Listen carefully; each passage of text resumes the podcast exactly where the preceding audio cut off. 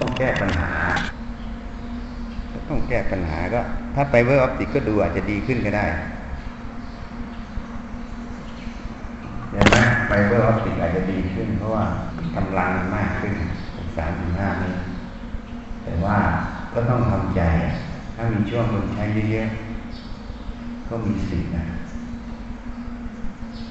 เพราะฉะนั้นมันเกิดหลายเหตุปัจจัย ในทางศาสนานั้นท่านสอนหลักความจริง เราต้องหาหลักความจริงให้เจอก็จริงโดยสมมุตินั่นเองแล้วก็มีจริงโดยปรมาอย่างความจริงในสมมุติเนี่ย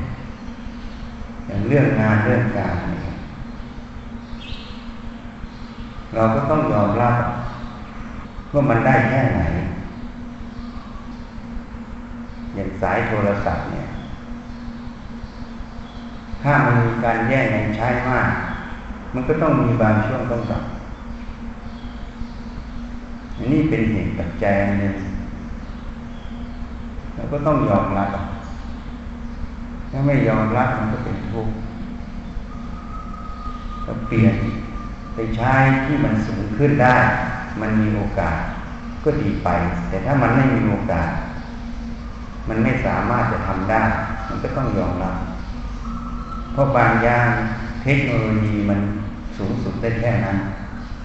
มันก็ต้องรออีกห้าสิบปีอย่างนั้นร้อยปีเพื่อรอเทคโนโลยีที่มันเร็วกว่านั้น ซึ่งมันก็ไม่มีประโยชน์ ที่เรา จะต้องไปนั่งรอใฝ่ฝันอยู่เป็นร้อยปี ซึ่งพอถึงร้อยปีเราแก่ไปแล้วทำอะไรไม่ได้แล้ว มันมาแล้วเราก็ไม่มีปัญญาทำอยู่ดีเพราะนั้นต้องดูปัจจุบันเหตุปัจจัยปัจจุบันเป็นอย่างไรมันยอมรับความจริงโดยปัจจุบันตรงนั้นนะจริงโดยสมมุตินะถ้ายอมรับความจริงโดยสมมุติ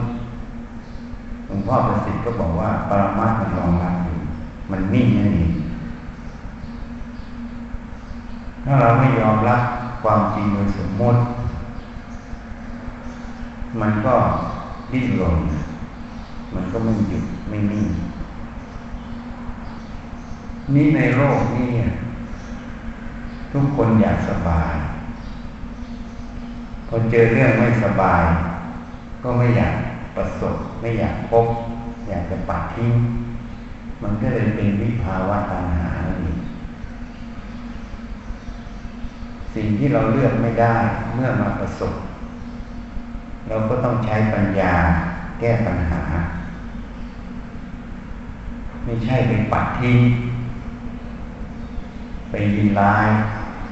มันก็เลยเป็นโลสาอยู่ ในโลกนี้มันก็แก้ปัญหาได้ทั้งนั้น แต่แก้ปัญหาจะได้แค่ไหนก็แล้วแต่เหตุปัจจัยก็ต้องยอมรับว่ามันได้แค่นี้ ถ้าแก้ถึงที่สุดมันแล้ว ทีนี้ปัญหาอย่างหนึ่งก็ต้องปัญหาในใจเรา ปัญหาภายนอกเราก็แก้ แต่ปัญหาภายในเราก็ต้องแก้ ถ้าเราไม่แก้เราก็เป็นทุกข์ การยอมรับเหตุปัจจัยตรงนั้นความจริงตรงนั้น มันจริงจะไม่ทุกข์เขาเรียกว่าข้างนอกมันบังคับไม่ได้ มันเป็นไปตามเหตุปัจจัยทีนี้ทำไมต้องเรียนทำไมต้องเรียนทำไมต้องศึกษา เพราะการกระทำของคนนั้น คนที่จะกระทำออกไปพูดออกไป มันมีอะไรเป็นเหตุแห่งการพูด เหตุแห่งการกระทำเหตุแห่งการพูด เหตุแห่งการกระทำมันก็อยู่ที่ความคิดนั่นเอง แล้วอะไรเป็นเหตุแห่งการคิด มันก็ย้อนกลับมาที่มันต้องรู้นั่นเอง เมื่อรูปกระทบตา เสียงกระทบหูกลิ่นกระทบจมูกรสกระทบลิ้น เย็นร้อนอ่อนแข็ง กระทบกาย เขาเรียกว่าอายตนะภายในหรือทวารรูปรสกลิ่นเสียงสัมผัส เขาเรียกว่าอายตนะภายนอก หรืออารมณ์ เมื่อมันมากระทบตาหูจมูกลิ้นกายใจ มันจึงเกิดความรู้ขึ้นเขาเรียกวิญญาณมันเกิด เมื่อมันรู้ขึ้นมา มันก็จะเกิดขบวนการจำนั่นเองจำในสิ่งที่เห็นที่ได้ยินที่ได้สัมผัสนั่นเอง เมื่อมันจำขึ้นมา ถ้าจำเฉพาะสิ่งที่สัมผัสเหล่านั้นเขาก็เรียกว่ามันเป็นโครงสร้างหรือสตั๊กเจอร์แต่ในเสียงในรูปในอะไรมันก็จะมีกระบวนการ อย่างเช่นการบวกลบคูณหารในเลขมันก็จะมีกฎการบวกลบคูณหาร เราได้ยินได้เห็นครูสอนนะมันก็จะจำกฎเกณฑ์การบวกลบคูณหารนะ เวลามันมาคิดคำนวณเรื่องต่างๆ เย่นการซื้อของจ่ายเงินบวกลบกันทอนเงินกันเท่าไหร่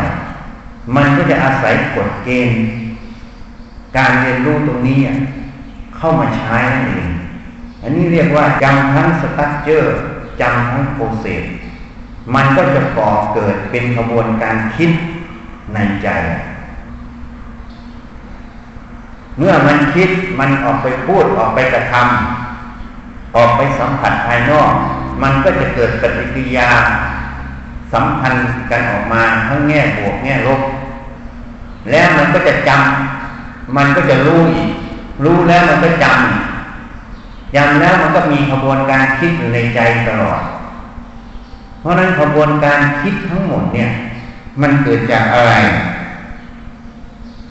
มันก็เกิดจากการ ที่ตาหูจมูกลิ้นกายใจ สัมผัสรูปรสกลิ่นเสียง สัมผัสธรรมารมนั่นเอง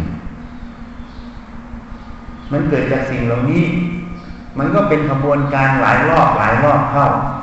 มันจึงเป็นสมมุติออกเกิดในใจนั่นเองจริงๆ มันมีแค่รู้จำคิดกับคิดไปตามกระบวนการ ที่นี่เราทำไมต้องเรียนต้องศึกษา เราต้องเรียนต้องศึกษา เพื่อจะต้องให้รู้จักว่าสิ่งใดมันถูกต้องสิ่งใดมันไม่ถูกต้อง ก็คือเรียนรู้ความรู้นั่นเองที่ถูกต้องเข้าไป แล้วมันก็จำสิ่งที่ถูกต้องเข้าไป แล้วมันก็ไปคิดตามกระบวนการที่ถูกต้อง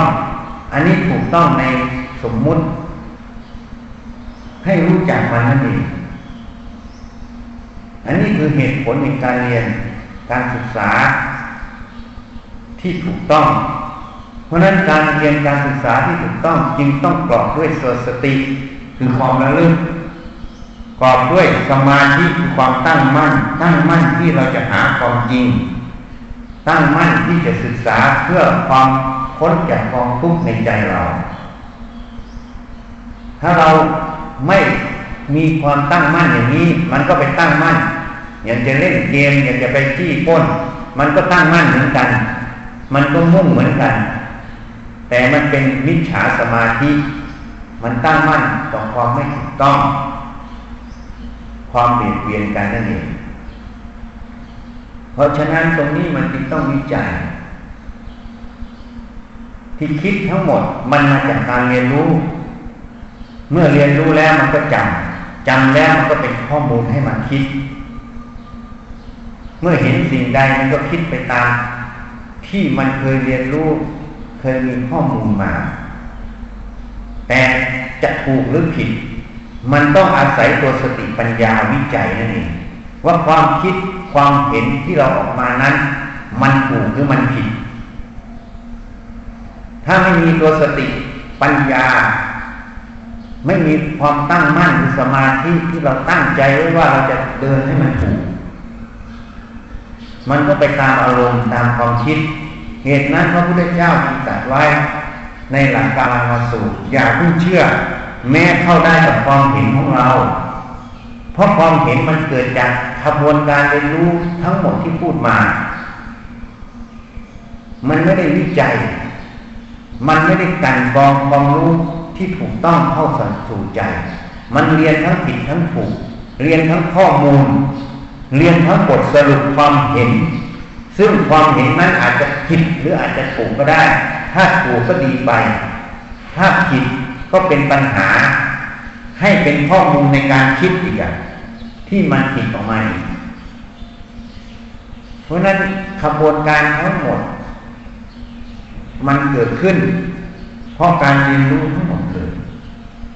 เพราะนั้นจะแก้มันยังไงก็ต้องเรียนรู้ให้ถูกต้อง การที่จะรู้สิ่งใดถูกต้องไม่ถูกต้องก็ต้องเจริญตัวสติ ต้องเจริญตัวสมาธิให้มันตั้งมั่น แล้วต้องมีจุดที่เราจะมุ่งไปสู่ความถูกต้องตัวสัจธรรมความจริงนั่นเองเรามุ่งเพื่อจะหาความจริง มันก็จะเป็นสมาธิอยู่ในจุดนั้น ปัญญามันก็จะไข้ควร หาเหตุหาผลนะมันจึงไม่ใช่ตามอารมณ์ ตามความคิดตามความเห็น ความคิดความเห็นอารมณ์นั้นจะต้องถูกสติปัญญากันกรอง ว่าที่เราคิดเราเห็น เราพูดออกไปนั้น มันตรงความจริงไหมความจริงโดยสมมุติตรงนั้น จะรู้ได้อย่างไร อย่างอินเทอร์เน็ตมันช้า เราก็ต้องหาเหตุเหตุมันช้าเพราะอะไรหนึ่งมันอาจจะแย่งกันใช้ภายในบ้านสองมันอาจจะแย่งกันใช้ภายในนอกบ้านสามมันอาจจะเครื่องคอมพิวเตอร์ที่มันช้าข้อมูลมันเยอะเราก็ต้องหาเหตุปัจจัยแต่ละตัวแต่ละตัวตัดมันออกตัดมันออก มันเป็นไปได้ทุกอย่าง แต่ตรงไหนจะเป็นไปได้ที่จริง ๆ เป็นเพราะเหตุใดเราก็ต้องหา ถ้าเราไม่หาไม่ตัดออกไปแต่ละตัว เราไปคิดว่ามันเป็นเพราะเหตุนี้ ถ้ามันไม่เป็นจริงอะอย่างที่เราคิด มันก็เลยเปลี่ยนเปลี่ยนกันโดยไม่รู้ตัว โดยเราก็ไม่มีเจตนาจะเปลี่ยนเปลี่ยนคนอื่นเขาแต่เราคิดผิดโดยไม่รู้ตัว เพราะฉะนั้นเราจะต้องวิจัย ต้องพิจารณาแต่ละเหตุปัจจัยเขาเรียกว่า factor แต่ละตัวก การแพทย์เหมือนกัน เวลารักษาคนไข้อาการอย่างนี้เนี่ย มันเป็นโรคอะไรได้บ้างหนึ่งสองสามสี่ห้าเขาก็จะค่อยหาหลักฐาน หาข้อมูลมา เพื่อจะสนับสนุน หรือเพื่อจะคัดค้านที่คิดว่าเป็นโรคอะไรได้บ้างหนึ่งสองสามสี่ห้าโรคที่หนึ่งข้อมูลสนับสนุนไหมคัดค้านไหมถ้าข้อมูลไม่สนับสนุนคัดค้าน ก็ตัดว่าไม่ใช่โรคนี้ออก สุดท้ายเป็นเหลือโรคสุดท้าย เพราะมันตัดทุกโรคออกแล้ว เหลือโรคสุดท้าย จึงเป็นโรคนี้ หรือมีข้อมูลเหตุผลที่มันมาสนับสนุน เขาต้องสืบสวนอย่างนี้ สมัยเราเรียนแพทย์มีอาจารย์แพทย์ท่านเห็นอาการโรคอย่างนี้ ก็ตัดสินว่าเป็นโรคนี้เลย แล้วก็เชื่อความคิดตัวเอง แล้วก็รักษาไปตามที่ตัวเองคิด สุดท้ายคนไข้ตาย พอตายแล้วไปผ่าศพตรวจพิสูจน์ที่เราคิดผิดพลาดหมดเลยเพราะอะไร เพราะเราเชื่อความคิดเรา แต่เรายังไม่ใช้กระบวนการที่จะทดสอบทดลองวิจัยเหตุผล ว่าสิ่งนั้นมันถูกไหมที่เราคิดมันเป็นอย่างที่เราคิดไหมทางแพทย์เรียกว่าจำไอเดีย พอจำไอเดียลงไปเมื่อไหร่ ขาดสติปัญญา คนไข้ก็ตาย มันเกิดเหตุการณ์ที่เขาเรียกว่าโรคหมอทำจริง ๆ ไม่ได้ทำไม่ได้เจตนาจะทำแต่ความหลงผิดในความรู้ความเห็นตรงนั้น บางคนก็สำคัญตัวว่าตัวเองเก่งมาก ใครพูดอะไรก็ไม่ฟังเพราะครูรู้ครูเก่ง แต่มันเก่งจริงแต่ว่ามันไปยึดความคิด มันเชื่อความคิด แล้วตรงนั้นมันไม่ตรงกับโลกอะพอไม่ตรงกับโลกก็รักษาไปตามความเชื่อ คนไข้ก็เลยตาย ที่ตายทั้งหมดไม่ใช่โรคที่หมอตั้งใจจะทำให้ตาย แต่พ่อหมอคนนั้นขาดสติปัญญา เชื่อตัวเองเกินไป บางคนที่ตายเพราะเลินเล่อ ประเภทที่ไม่ยอมใส่ใจอะไรรักษาไปอย่างนั้นเองไม่สนใจเท่าไหร่ ก็เลยไม่ทันการ มันก็มีหลายประเภทที่เจอ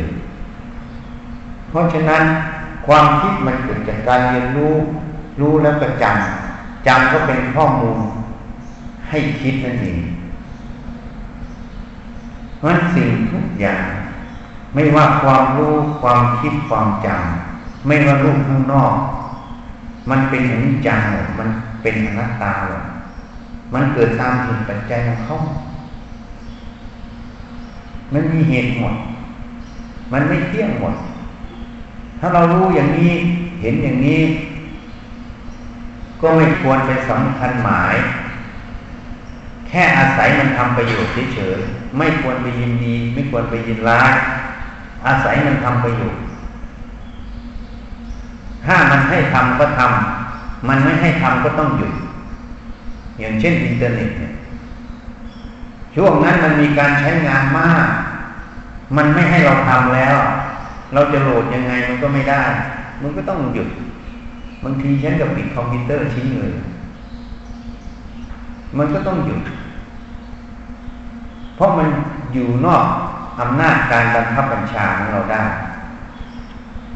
อันนี้เขาเรียกว่ามันไม่ให้ทำเราก็ต้องหยุด มันให้ทำเราก็ทำไป ก็จบ ของทุกอย่างต้องพิจารณาข้างนอกมันไปตามเหตุปัจจัยของเขา มันไม่ได้เป็นหนังใจเรา เราไม่ควรไปบังคับข้างนอกให้เป็นดั่งใจเรา เพราะมันเป็นไปไม่ได้ มันเลยเป็นทุกข์ไงมันเลยเบียดเบียนกันไง ต้องพิจารณาให้มาก เหตุนั้นผู้ที่รู้แจ้งเหตุปัจจัย จึงอยู่เพื่อทำประโยชน์นั่นเอง จุดไหนให้ทำประโยชน์ก็ทำจุดไหนไม่ให้ทำประโยชน์ก็ไม่ทำเพราะเขาไม่ได้ไปบังคับ ให้ข้างนอกเป็นดั่งใจเขาเพราะเขารู้แล้วว่ามันเป็นไปไม่ได้ มันไปตามเหตุปัจจัยของข้างนอก เมื่อมันให้เราทำก็ทำมันไม่ให้ทำเราก็ไม่ทำเราไม่ได้ไปบังคับข้างนอก เพราะนั้นพระพุทธเจ้าก่อนจะปรินิพพานท่านจึงตรัสไว้สังขารทั้งหลายมีความเสื่อมสิ้นไปเป็นธรรมดา เธอจงยังประโยชน์ให้ถึงพร้อมด้วยความไม่ประมาทเถิดนี้เป็นปัจฉิมโอวาทของเราตถาคต ผู้มีสติปัญญาเมื่อรู้แจ้ง ก็อยู่เพื่อทำประโยชน์เฉยๆมันให้ทำก็ทำมันไม่ให้ทำก็ไม่ทำ เมื่อมันให้ทำก็พร้อมที่จะทำมันไม่ให้ทำก็พร้อมที่จะไม่ทำอยู่เพื่อทำประโยชน์เพราะรู้แจ้งในความรู้ความเห็นในใจตัวเอง เหตุปัจจัยมันเป็นอย่างไร มันจะเป็นคุณหรือเป็นโทษ เป็นประโยชน์หรือไม่ใช่ประโยชน์ เมื่อรู้แจ้งแล้ว ก็อาศัยมันอาศัยความรู้ อาศัยความคิด อาศัยความจำ ทำประโยชน์นั่นเองทำประโยชน์ในสมมุติโลก เพราะมันเป็นเรื่องสมมุติหมดอันนี้ความรู้ความเห็น มันเกิดจากอะไร มันก็เกิดจากการเรียนรู้นั่นเองฉันเคยเทศให้ฟังหลายปีแล้วเรื่องของทิฏฐิทำให้เนื่นช้า มันเกิดจากการเรียนรู้ทั้งหมดแต่เราไปสำคัญว่าความรู้ความเห็นเป็นเรานี่มันเลยบังมันเลยไม่สามารถจะวิจัยถึงต้นตอของความรู้ความเห็นได้ว่ามันเกิดจากอะไร แล้วมันก็ไม่สามารถอาศัยความรู้ความเห็นทำประโยชน์ได้ร้อยเปอร์เซ็นบางครั้งอาจจะโดนความรู้ความเห็นทำโทษ ทำให้ตัวเองทุกข์ใจใช่ไหมเคยเป็นไหมนะนะพวกซึมเศร้าทั้งหลายเคยเห็นไหมเพราะความรู้ความเห็นมันหลอกทั้งนั้นเลย อันนี้เป็นโทษเนี่ยนั้นเราต้องศึกษาที่บอกให้ทำประโยชน์เนี่ยเข้าใจยังมนตีอะทำไมอยู่ทำประโยชน์ท่านรู้ไหมเฮ้ไม่ใช่เดินจงกรมนั่งสมาธิอย่างเดียวนะเฮ้ แต่ท่านวิจัยไปหมดแล้วมันไม่มีอะไรจะเอา ไม่มีอะไรจะเอาก็อยู่แค่ทำประโยชน์ แม้แต่เรายังไม่เห็น การที่เราอยู่ทำประโยชน์ มุ่งต่อประโยชน์ มันก็เข้าสายมันโดยอัตโนมัติใช่ไหมเอามามันจะสาย